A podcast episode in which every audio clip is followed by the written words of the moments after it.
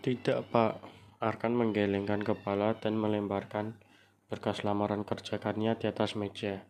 Kania dan Ria sama-sama tersentak kaget. Keduanya sama-sama tak mengira Arkan akan sekesal itu.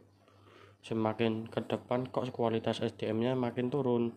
Arkan mengumam. Ia melipatkan tangannya ke dada dan memandang Kania sinis. Kania hanya bisa diam tertunduk. Ia tak bisa membantah.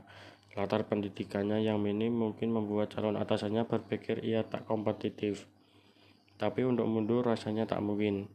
Kania membutuhkan pekerjaan ini untuk bertahan hidup. Untuk saat ini, saya tidak akan mempersalahkan latar belakang pendidikan kamu, karena saya sedang butuh karyawan.